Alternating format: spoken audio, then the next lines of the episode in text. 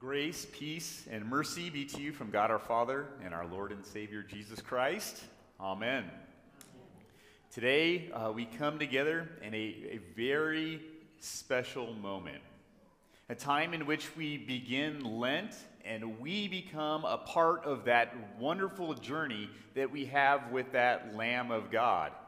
As we see this perfect, unblemished individual take on so much for us, all to be able to go to the cross, to the grave, and to look forward to that special time we call Easter. But let's not jump there as we count down these days.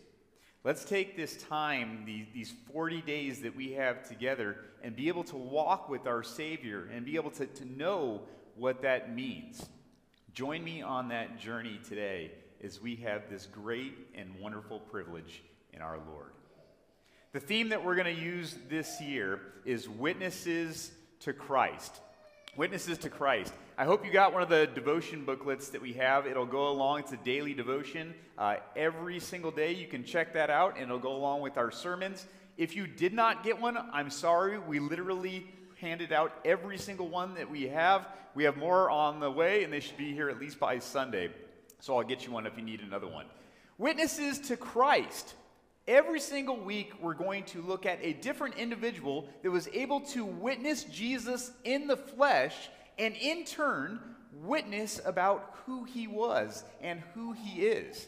It's a good correlation with my life and with yours because we have the opportunity to do the same thing. To be able to gather together and hear the word of the Lord and witness what Christ has done for us, and to be able to go out into the world as God's witnesses to be able to share with people around us. And so today, we look at a very special individual, John the Baptist. When you hear those words, John the Baptist, maybe you think of the description that we have of him of being this individual that shows up out in the middle of the wilderness, one who is eating honey and locust, one who makes his clothes of camel's hair, one who is out there testifying on behalf of the one that is to come. Maybe you think about the baptism of Jesus that he is privileged to be a part of.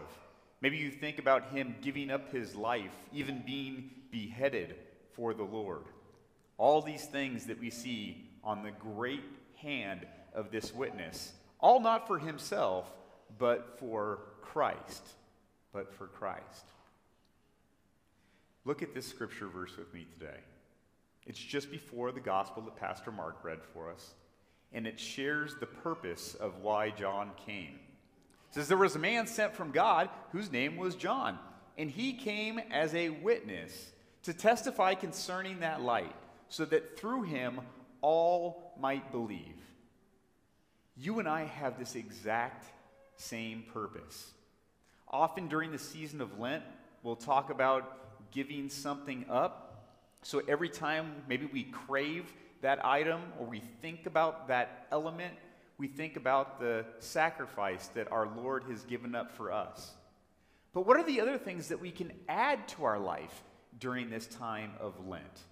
What are ways that we can daily be a witness to people around us that need to hear of this wonderful light?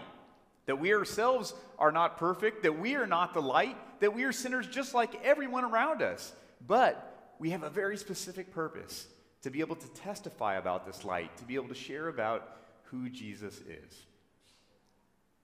You know, I don't know if you've realized in our world, maybe especially over the past 10 years, a lot more people are getting tattoos. Have you noticed that? Probably a lot more than when you were younger. And with all these people getting so many different tattoos, do you know uh, one of the things that has also become very, very popular is tattoo removal corporations. There's a lot of people that have decided they were going to get a tattoo, and in the whim of that moment, uh, maybe decided it wasn't the best. Do you really need three or four ex girlfriends' name on your arm? Did you really need uh, that Mickey Mouse or Yosemite Sam tattoo on the ankle for the rest of your life? Sometimes I think people were not, well, thinking they weren't thinking before they decided to be able to do this. And because of that, they have something that they are marked with that they don't like, that they don't want to be around, and they want to get rid of. And it's super expensive. It can take years, it can take thousands and thousands of dollars and dozens of treatments to be able to simply get something to be able to lighten that blemish that is now there. You know, for you and I, we may not be marked with tattoos, but we're marked with something else, are we not? All of us have something that's a part of us that we don't like, things that we probably uh, regret horribly, something that we would like to be able to get removed. It's all those different sins that we have in our lives. What would your body look like if you were marked with all the sins that you had ever committed? All the times that you wish you would have done something and didn't. The times that you wish you were a better parent and didn't. The time when you lied. The time when you stole. The time when you committed adultery. And all of us have done all of these things through our actions, through our speech, through our thoughts, marked over and over and over again. We probably regret these things but we chose to do them anyway. And when you think about your sin, we react to it in different ways. For some of us, when we think about our sin, maybe we become a little defensive about it. We don't want people to know about it. We don't want to confess it, maybe sometimes even to our Lord. We want to act like it, it never happened. We want to just be away from it. We don't want to have anything to do with it. Don't bring that up. I am not as bad as other people. Other people are way worse than I am. And we explain it away in so many different words, in so many different ways. But Scripture says not to do that with our sin. We can't be defensive about it. In fact, we hear these words in James 3:14, "But if you harbor bitter envy and selfish ambition in your hearts, do not boast about it and do not deny the truth."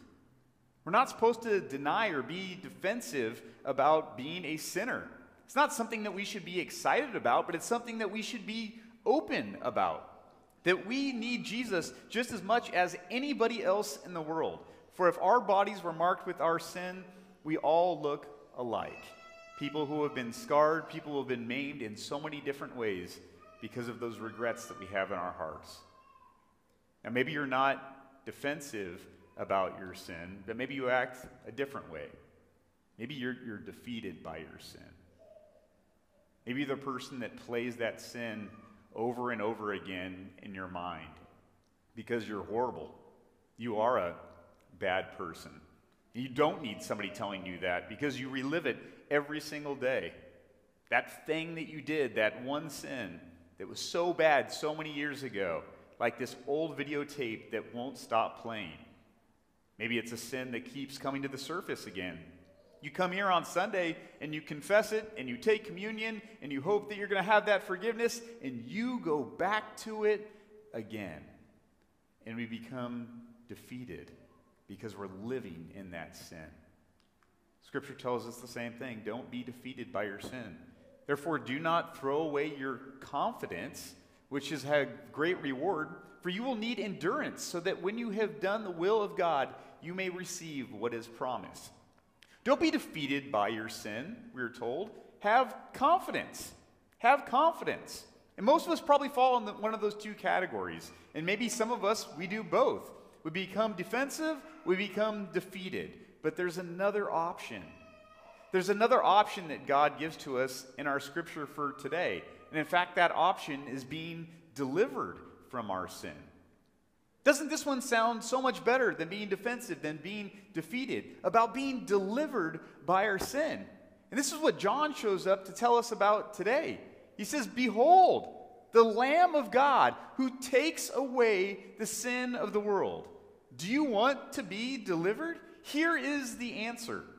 That word behold simply means look, check this out, pay attention. Here he is. If you want to be delivered, look at who is coming now and coming specifically for you. Who's that individual? Well, it's the Lamb of God. the one that we just sang about together. You remember what this is referring to? The people that are standing there with John remember. The Israelites in the book of Exodus, chapter 12, are told that the angel of death is going to come into town and it's going to kill the firstborn unless they have taken this unblemished, perfect lamb, made a sacrifice, and put the blood on the frame of their door. And in this time, the angel of death comes through, and when that blood is seen, everyone there is passed over. That's that celebration. That perfect Lamb of God that they had then, and that you and I have now. This Lamb of God that comes not in the form of an animal, but in the form of flesh and blood of a man, of Jesus himself. Look, behold, that Lamb of God who comes to do something very, very specific, who takes away. I love the active element within this description. He takes away. He takes away your sin that you have today, the sins that we will commit after our service this afternoon or this evening, the sins that we will have in our life tomorrow or in years from now. He continues to take and take them away. And that's that final element the sins of the world. You're a part of this world. I'm a part of this world. God has come to be able to take away all of these things, to be able to give us healing from every single element, something very, very special. And how does He do this? Jesus Himself says, Look, look at my hands, look at my feet. It is I myself. Come, touch me, and see. Today, you will have the opportunity to come and to touch Jesus and to see to be able to receive his body, to be able to receive his blood, and to be able to be marked with that sign of the cross. And today, all of us will get marked, but in a very different way. We will receive that cross that is temporary, but one that tells us who we are that we are a child of God, that we have been delivered that you have been forgiven. And while our mark is temporary in that cross that's upon our forehead, the mark that's upon our Savior was much, much different.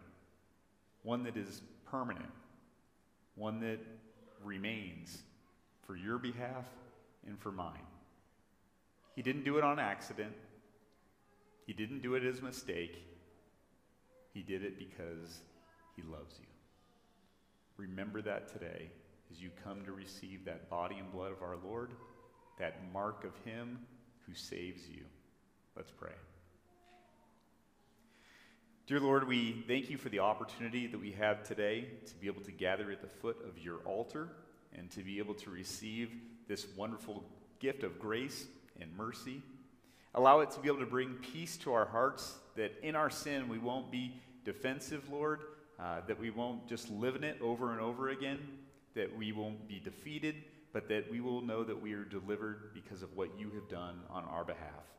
Open up our, our eyes and our minds to be able to see this truth today as we know that you have come to behold, that we may look and see you and know of this truth. In Jesus' name we pray. Amen.